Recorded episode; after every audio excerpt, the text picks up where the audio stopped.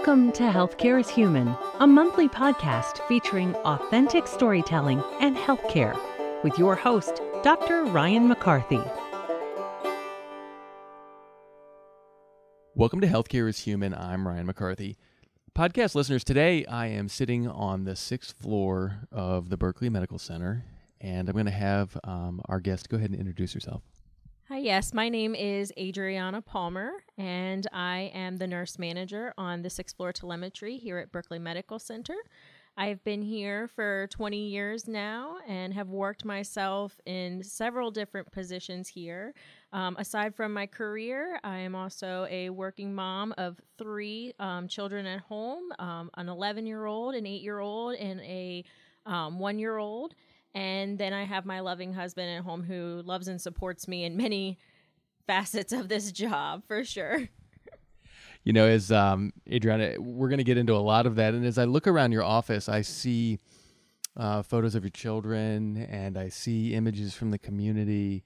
Um, and you and I really share the experience of serving this community and being from this community and I've wanted to speak to you for a long time for the Healthcare is Human podcast because, um, you know, we know in the last couple of years that traveling nurses, disruption, people moving around, uh, people quitting, and throughout, here you have served consistently. We'll talk about that. But let's go back even before you were in healthcare. You want to tell our listeners kind of where you're where you're from and kind of your your origin story. Absolutely. So I am born and raised here in Martinsburg, West Virginia. I was born within the walls of this hospital in 1988. Um, I went to high school um, locally and graduated from Hedgesville High School in 20 or in 2006. And you know, I'm you know, enjoy having my children here and having them be a part of the community that I grew up in. So now, when we go back to you know our our formative years, did you did you feel like you were going to leave this community? Many of us, you know, when I was younger, I really thought like you know West Virginia may not have the opportunities that I want. I remember thinking about going other places. Did you? So a couple questions. Did did you think about that?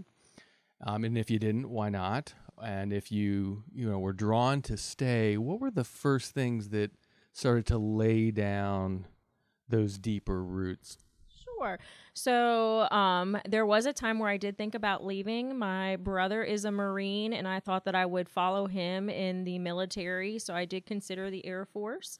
Um, and I was very interested in going overseas or, you know, somewhere else. And, you know, life just had a different path for me. And I, you know, grew my roots here. I got married. I settled down. My parents are here. Majority of my family is here. And, you know, there's a, that sense of being comfortable, but I also just enjoy where I live and the people that are, that are a part of this. So I, I guess that's why I'm still here. So now, when we think about service, you were talking about maybe maybe being drawn away to serve in a different capacity, right? I can relate to that.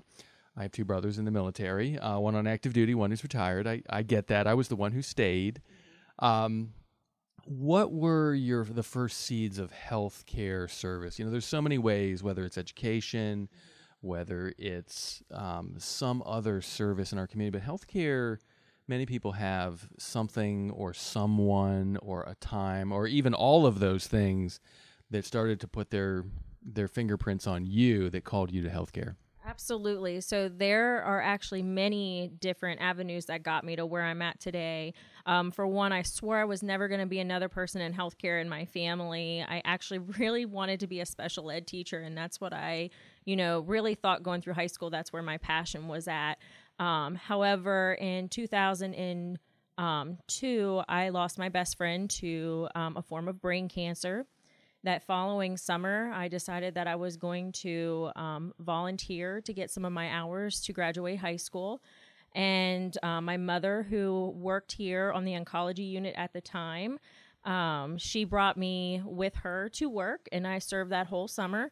And although it was a really difficult time in my life, um, you know, I went from working down on the oncology center um, to then being up here on telemetry. And I just found this love that I had for serving people and for, you know, getting to know the different people in our community and making them feel better in some facets. Sometimes it was just simply having a conversation with somebody because you don't realize when you are here in the hospital the the lack of like conversation that you really have with other people and to be able to discuss something well outside of just your health. I used to love them when I became a patient care tech on the floor, the actual aspect of giving care and helping somebody with um, you know, washing their hair or braiding their hair or shaving a male patient um, or just making them overall feel better because they got a really good bath for the day and using that time to talk about where are they from? And where uh, you know what family members do they have? I love to hear about their different tattoos or their cats and their dogs. And you know everybody has this story and i just always enjoyed that part. And i think that that is a lot of why i stayed because a lot of the patients we serve they're born and bred here too. And i just love the history that comes with here Wow, you know when you when you start to talk about your origin, you know there you were at kind of the most intimate care from the beginning. Um, so so many years later, um, you know at the very beginning you didn't have any illusions about how unglamorous healthcare is. Uh, on one hand, at the same time, um, in those moments you also uh, perhaps got uh, a great early look at the best part of healthcare. I think which is that personal intimacy when there's a real connection between one person in need and another person who's there to be present. So let, us go back to some of those and, and how that's carried through because, you know, what we want to, to teach and model and the care we want to provide has that intimacy. And so you started with those moments. How have you developed or changed your appreciation of those? As time has gone on, or do they ring just as true as they did at the beginning? Has that experience for you changed in any way?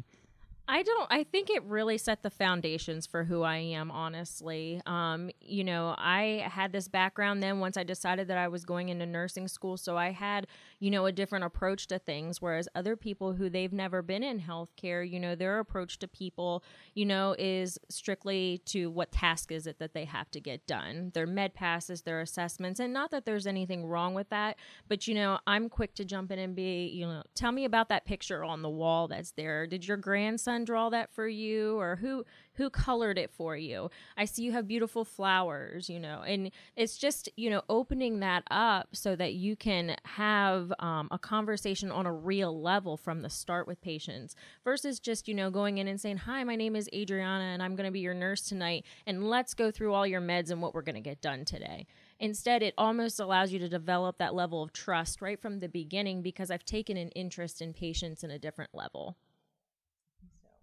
Boy, that could not be more true. And, you know, um, we couldn't be more lucky given what you're describing for how you got into healthcare and what it means to you and, and what you want to mean to it to be a leader now. Um, how do you want to teach those skills and connection? Um, you know, so many of our challenges now in healthcare center around us being present for people, checking our bad day at the door, being present. Um, you know, gosh, for those of us that have been here long enough, it's a little disconcerting, right, to to ha- to see how young people are now when they, when they come into healthcare, and so they're very much a different generation than than we are. So, with your wisdom, and I think you've earned that, you you have healthcare wisdom and your experience. What do you see as your role to teach and model given the kind of young nursing staff, tech staff, healthcare, the folks that we need to come in and serve, like how do you see the next phase of your career bringing those connections into our workforce? I mean, as far as those connections in the workforce, I think you already said it. I mean, it comes down to modeling that behavior from the get go. Um, I can't say that I know where my the next phase is for my career and how I would help develop that, but I do think that I have a really great team already in place here. Um, you know, I always tell people a few things if they're new to the area or even maybe some of the travelers coming this way. One, I think the people from West Virginia are the nicest people you are ever going to meet. And two, the one thing that I absolutely love about working here at Berkeley is there is this wonderful familial feel about being here. People are welcoming to you wanting to be here, and people are quick to want to, you know, open their arms to you. And I think that we're that same way when it comes to how we treat our patients. And I feel like the groundwork is maybe already there, and we just have to continue to model it amongst each other and how we treat one another. And then it carries on then to how we treat our patients and our family members. Yeah, I, I certainly agree with you. And um, I find in a world of, of technology, a world of computers and healthcare, um, I I often joke to my children, I joke to my patients that I was raised on analog. And what you're describing are actually the analog skills of humans relating to humans. And I think for many of us who have gone through a pandemic when there was so much disruption, I feel like I walked around in a big circle and came back to the core that you're describing that those fundamental human to human skills, it's what our patients yearn for. It's what cuts through technology. It's what cuts through loneliness and isolation and a quote unquote system that does not work for them.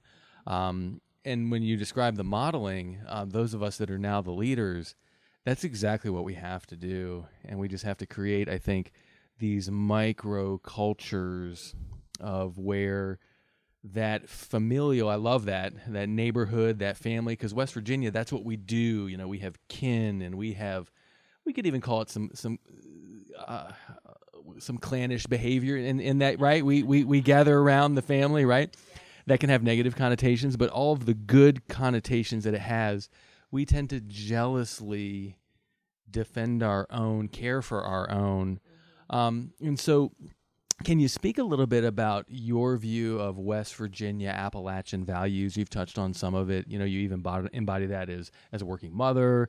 Um, but what are those cultural values that you see that make us unique? You know, many people talk about friendly and family and being neighborly and having. We bump into each other in the grocery store. We see each other at the football field. Um, do you see that that has left its fingerprints on you and the, the kind of nurse that you are today? I yes, absolutely. So, you know, in talking about, you know, the the imprints and everything, you know, I don't I can't recall a time where if I went, let's say, to the grocery store and I bump into somebody that I know that we aren't at least smiling or hi- waving hi or at least saying, you know, hi, how have you been or how are you doing? And it's not just with people you know you know, I've noticed through the years, you know, if you make con- eye contact with anybody around these parts, you know, we're at least smiling at one another and we're, you know, hi, how you doing? You know, it doesn't matter if we know each other or not. And um I mean, I've traveled to many other places and you know, some people aren't as friendly in that aspect. You know, they kind of look at us like we're weird, like I don't know who you are, but here like that's culture for us. Like that's you know, we're used to that with one another. Um, additionally, I think because, um, you know, we are very outdoorsy people as well. I mean, we are born and bred here in the mountains of West Virginia, and we have some very hardworking people around here. And, you know, we have, you know, the apple orchards and the farmlands. So, you know, we're just we're just a bunch of friendly and hardworking people around here. Yeah, I, I think that's so true. And, you know, in the early days of the pandemic, um, you know, um, different locations had to decide how they were going to respond. But I knew around these parts that it was going to just be old fashioned teamwork. And, right, people in West Virginia and Appalachia writ large know how to roll up their sleeves. And when you talk about the parking lot and knowing people, I find when I drive or walk through our parking lot, you look at the stickers on cars. Mm-hmm and many of them say retired vet, uh, EMT, volunteer firefighter, uh, EMS. Um, you see stickers for for you know nursing life, hospice. Um, I think the community service spirit here is tremendous, and it, it may be our our secret sauce. Absolutely, and I think for us here in the Panhandle alone, I mean, we're dealing with so many um, aspects of healthcare.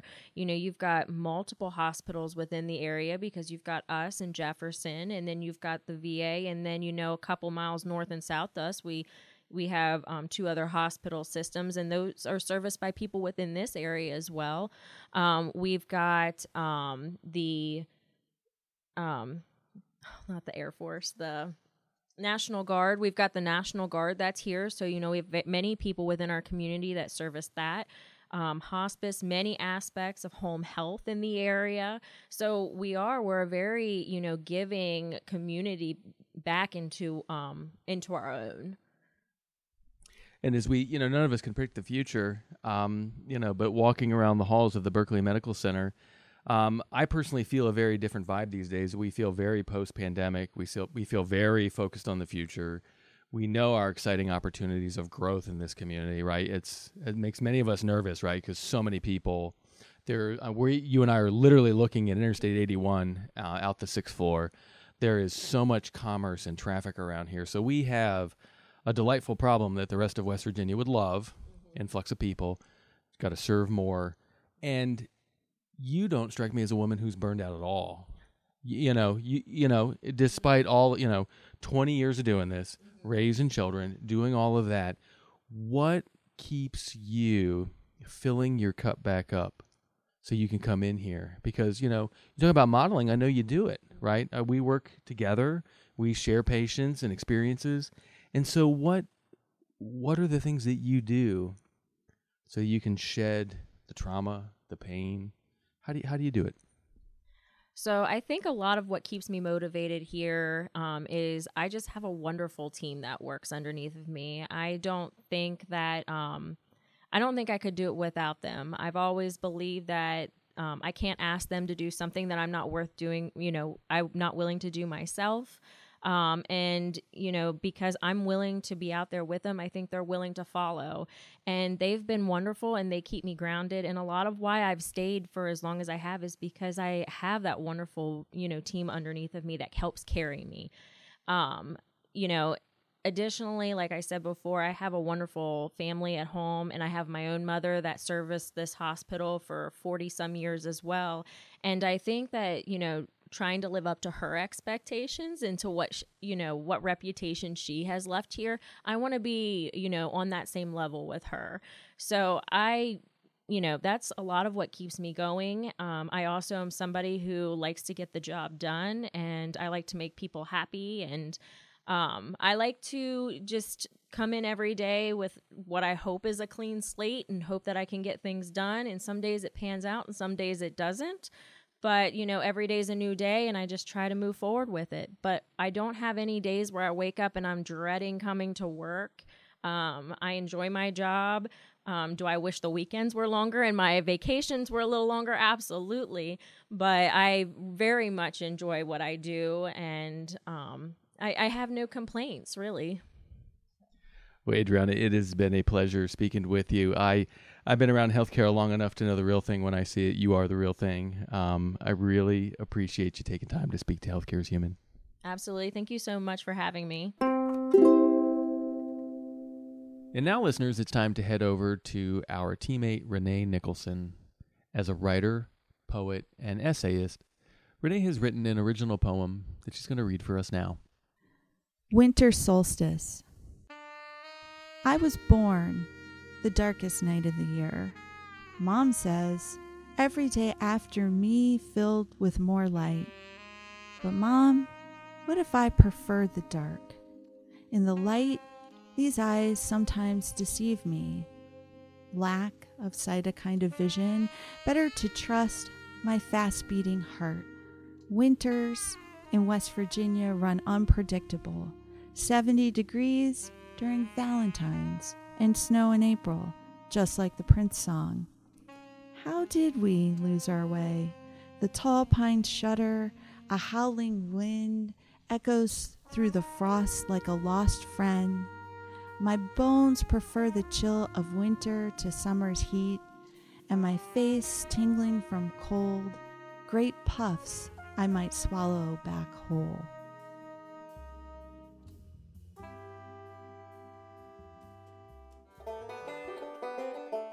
You've been listening to Healthcare is Human, a signature program of the Humanities Center at West Virginia University and inspired by the hardworking medical staff at the Berkeley Medical Center in Martinsburg, West Virginia. Healthcare is Human is created and hosted by Dr. Ryan McCarthy, audio engineered by Kym Mattioli, and features incredible photography by Molly Humphreys. View her world class portfolio by searching for Piccadilly Posh. Financial support for Healthcare is Human is provided by the West Virginia Humanities Council, WVU Foundation, WVU Medicine, WVU Health Science Center Eastern Campus, and generous donors in West Virginia. The Healthcare is Human podcast also features poetry by Renee Nicholson and music by Isaac McCarthy. Special thanks to Jared Sims and Robert Sears at WVU College of Creative Arts, David Smith at the WVU Reed College of Media, Sally Brown of Art in the Libraries at WVU, and Corey Garman of Experience Art and Exhibitions for their contributions to the Healthcare is Human project. You can find Healthcare is Human on Facebook and Instagram and on TED.com. Thanks for listening to Healthcare is Human. And remember, next time you go to a clinic, hospital, or medical facility, take a moment and remember that Healthcare is human. human.